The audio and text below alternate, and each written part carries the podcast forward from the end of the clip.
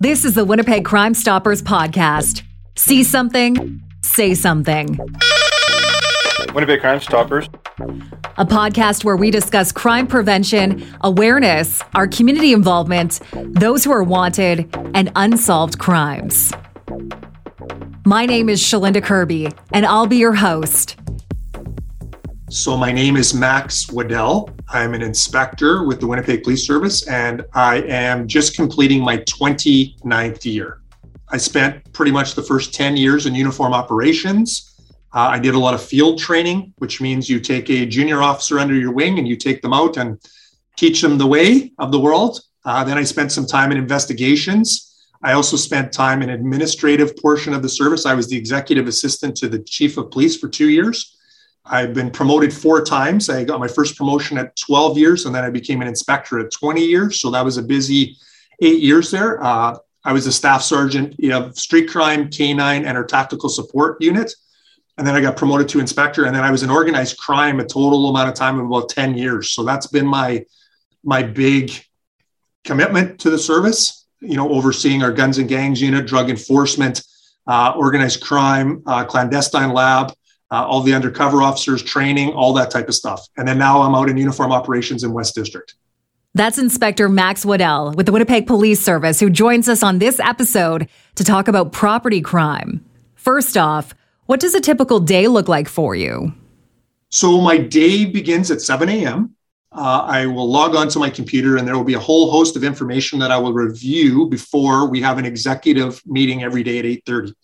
So there is a report, it's called our overnight report, that tells us all of the uh, great things or not so great things that have happened overnight. And the ones that happen in my area, West District, which incidentally is 46% of the city of Winnipeg. So West District is massive. Uh, I am expected to speak to those topics, whether there's certain incidents of, uh, of crime or just other significant matters that have occurred.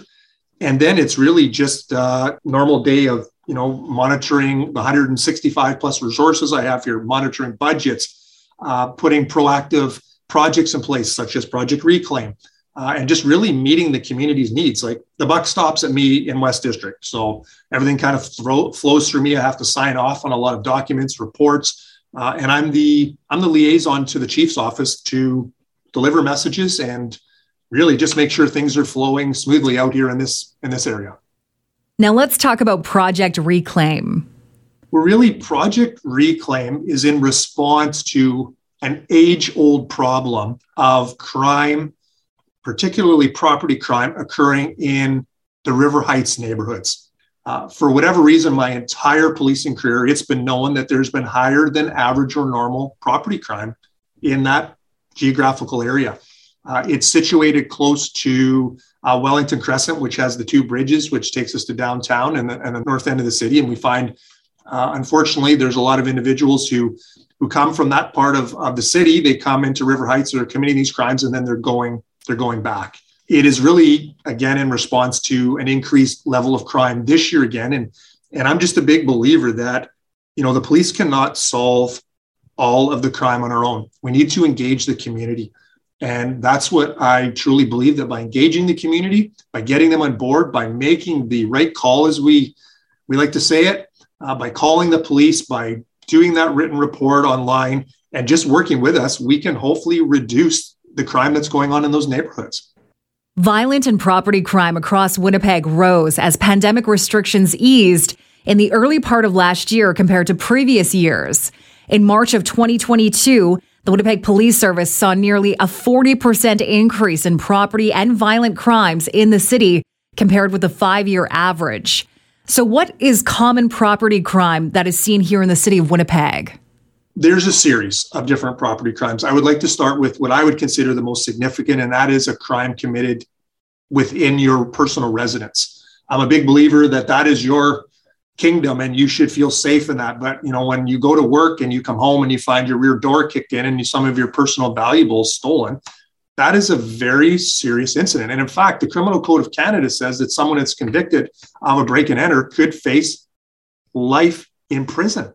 That's how significant it is. That never actually happens sadly but that's the truth of the matter. And you know, it's just it's it's our domain, and it's just a very very intrusive crime.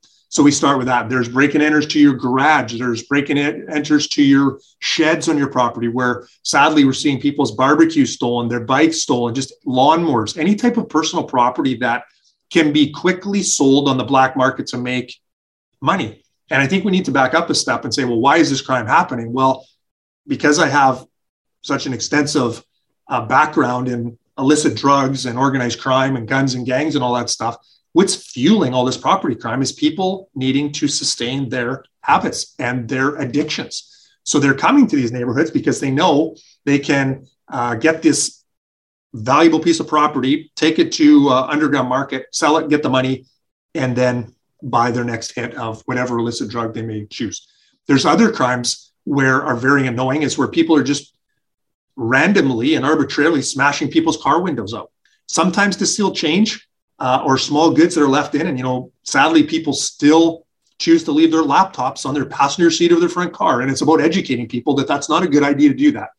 But some people just randomly do it to commit damage. We arrested an individual uh, not quite year to date, but I think we charged him with about 135 to 150 mischiefs where he was just arbitrarily going through River Heights and, and a few other small areas in the city, just smashing out car windows for no real reason.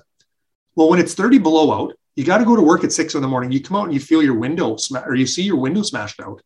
What a terrible, sick feeling. Who do I call? What do I do? And we all know the service systems right now, sadly, they're all overwhelmed. You just can't pick up the phone and call someone.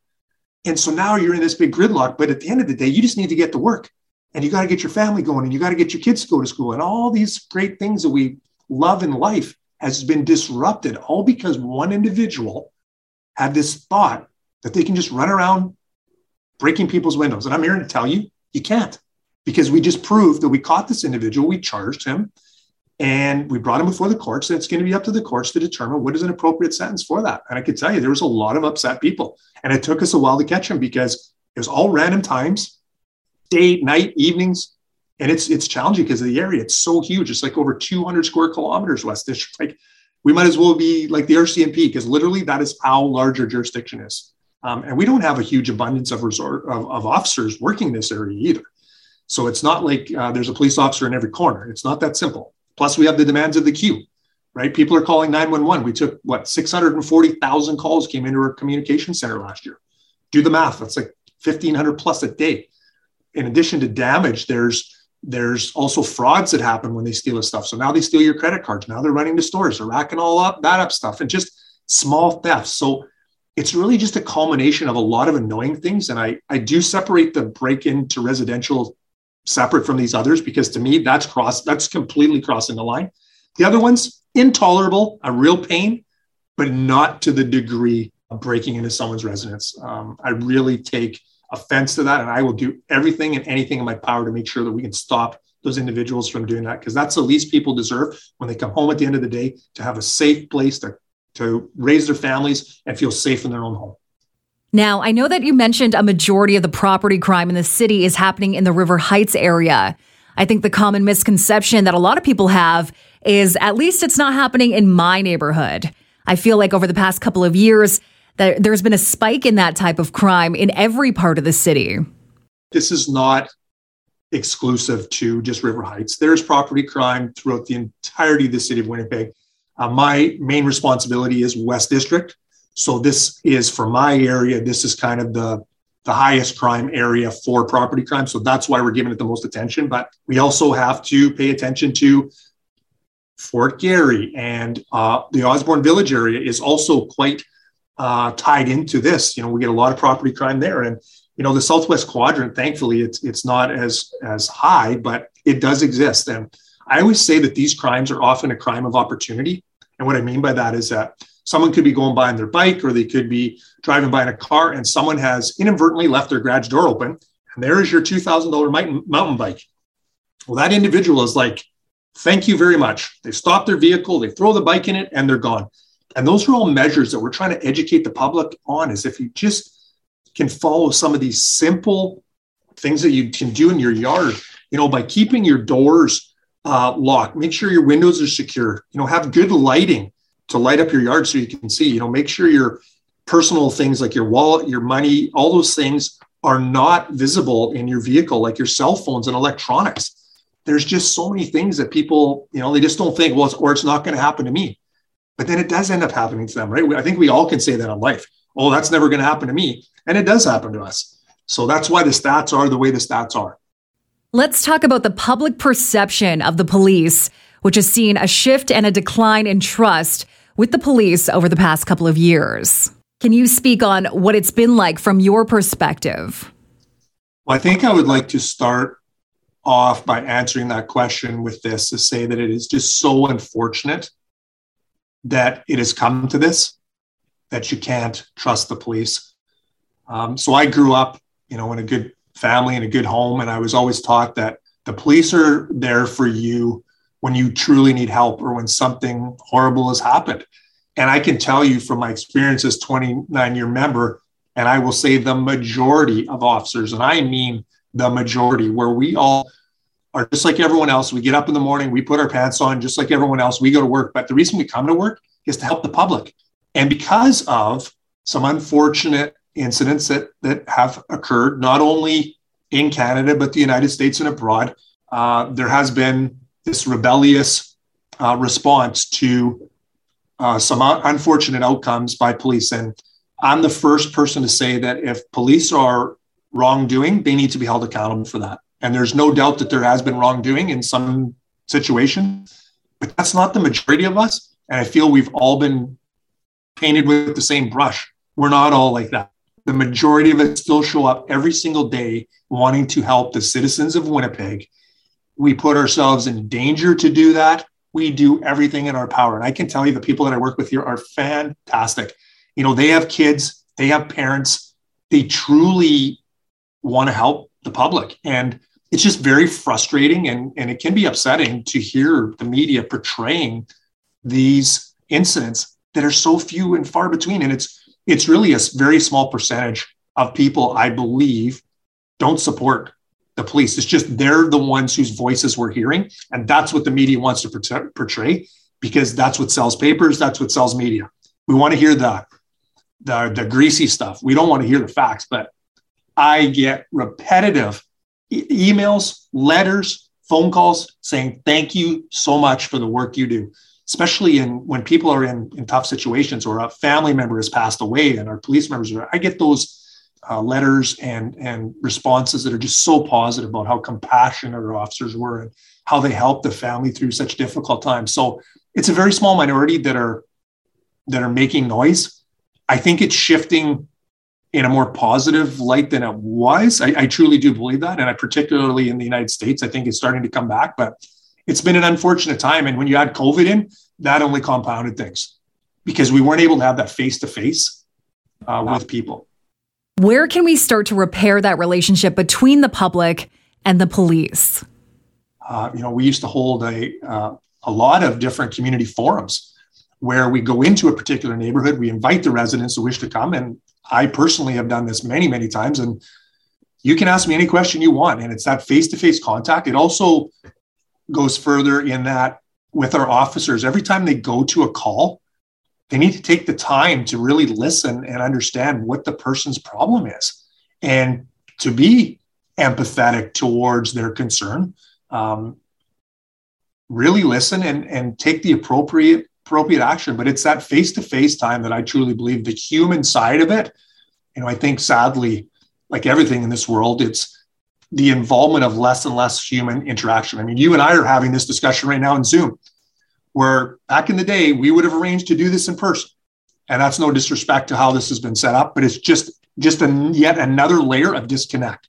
Because when you got to look someone in the face and tell them something versus doing it even over the computer or you saw what social media has done to the world and, and you know particularly around with our youth it's just too easy to type something and hide behind it. But when i got to look you in the eye i'm not so quick to be so brave or to say something so inappropriate because you see the you see the person. You just see the phone when you're texting stuff. And it's, I'm thankful I'm not a teenager right now because I think there's a, it's a tough road being a young person navigating uh, that world. As a board member with Winnipeg Crime Stoppers, I would like to know what your experience has been like with the program over the years as a police officer. Well, I have worked alongside Crime Stoppers really my my whole career, and I am a very big proponent of it. I think it's a fantastic program for so many reasons. Uh, as you know, there's uh, retired WPS members that currently work, uh, who I have nothing but the utmost respect for, and I think the value add that they bring from the years of policing is you can't put a price to that. You can't measure that. It's just it's invaluable so what I like about the program is is that you can remain anonymous. I think a lot of people are scared to contact the police because they fear retribution. And because again of my background in organized crime, this is what we always were up against in the the neighborhoods that had higher than normal serious violent crime. I felt that people were scared to come forward, but the reality is is those people are the ones that knew the answers to solve these crimes. So that's why I when I did all of these uh, community forums always had community or had Crime Stoppers as my partner there because I wanted it to be very clear. Hey, listen, you don't need to tell me anything. You can go to this great organization that has great civilian and former police officers and has been around for so many years and proven itself. And not only can you give us the information we need, we're going to actually actually pay you to do that if it all works out per the policy of, of Crime Stoppers to what that would equate to. And I just think it's such a golden opportunity for Crime Stoppers to work in conjunction with the community. It's reputable, it's across the country, and it's just it's just a fantastic program. And I and I can't say enough about it. And you know, I wanted to work in conjunction for Project Reclaim. If people are too scared to call the police, but you know that it's this individual or group of individuals that are committing these crimes, please call them. So it's just another layer, I guess, of the total package you know policing is not it's not one dimensional you have to have a 360 view if you want to solve crime. And so it's just another layer and another another angle to try and get the end result. Thanks for listening. Make sure to hit subscribe or follow. Crime Stoppers is an anonymous way to provide police with information about a crime or potential crime that you have knowledge of. You never have to reveal your identity. And the best part, if your tip leads to an arrest, we pay you a cash reward. You can submit a tip by calling 1 800 222 TIPS or send an anonymous tip online on our website, winnipegcrimestoppers.com. Until next time, my name is Shalinda Kirby, and remember see something, say something.